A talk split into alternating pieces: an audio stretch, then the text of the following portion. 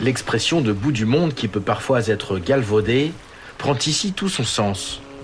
Sous un ciel constamment voilé, Bluff donne presque l'impression d'être une ville abandonnée. Il reste pourtant près de 2000 résidents qui vivent dans cette région. La plupart sont des marins qui doivent faire face aux conditions imprévisibles de l'océan. Dans cette tempête, une voix les rassure, celle de Mary Lisk.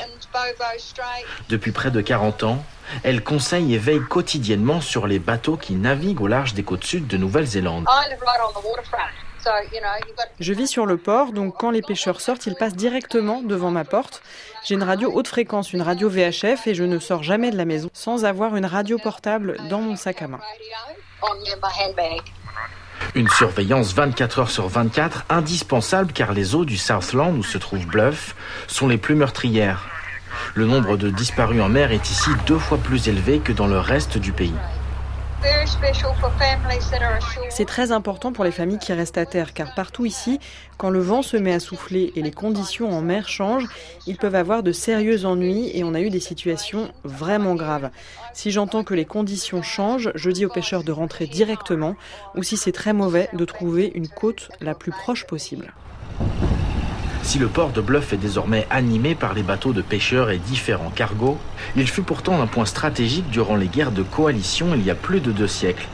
Michael Stevens est un historien né à Bluff. Il raconte dans quelles conditions le tout premier bateau européen s'est amarré. Pendant la première décennie du 19e siècle, Napoléon avait bloqué toutes les ressources russes de chanvre en direction des Britanniques.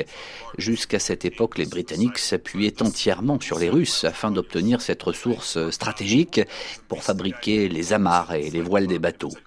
Donc ce grand bateau colonial britannique venu d'Australie, qui se retrouve à la même époque dans le port de Bluff, était venu pour enquêter sur les qualités du lin néo-zélandais, en particulier pour savoir s'il pouvait remplacer le chanvre européen. Je pense que cela montre que malgré son isolement, Bluff a toujours été connecté au reste du monde. Quelques années plus tard, les bateaux britanniques viendront cette fois avec les premiers colons européens qui s'associent au peuple indigène de Nouvelle-Zélande, les Maoris, dans cette région très riche en ressources naturelles. C'est le port le plus proche d'une grande zone convergente, l'un des seuls endroits au monde où les eaux froides de l'Antarctique et les eaux chaudes du Pacifique se mélangent et offrent des ressources maritimes en très grand nombre. Donc cette écologie riche attire les hommes, d'abord les Polynésiens, ensuite la première vague d'Européens qui sont pour la plupart euh, baleiniers. Bluff fait partie de ces endroits du monde où la nature guide dans un sens la culture des hommes. De cette culture est né l'un des trésors de Nouvelle-Zélande, les huîtres du détroit de Fovo.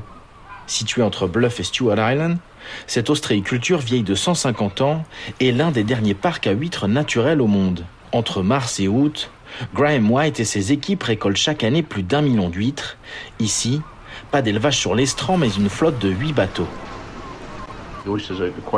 Les huîtres se trouvent entre 30 et 50 mètres de profondeur. La récolte est uniquement possible par dragage.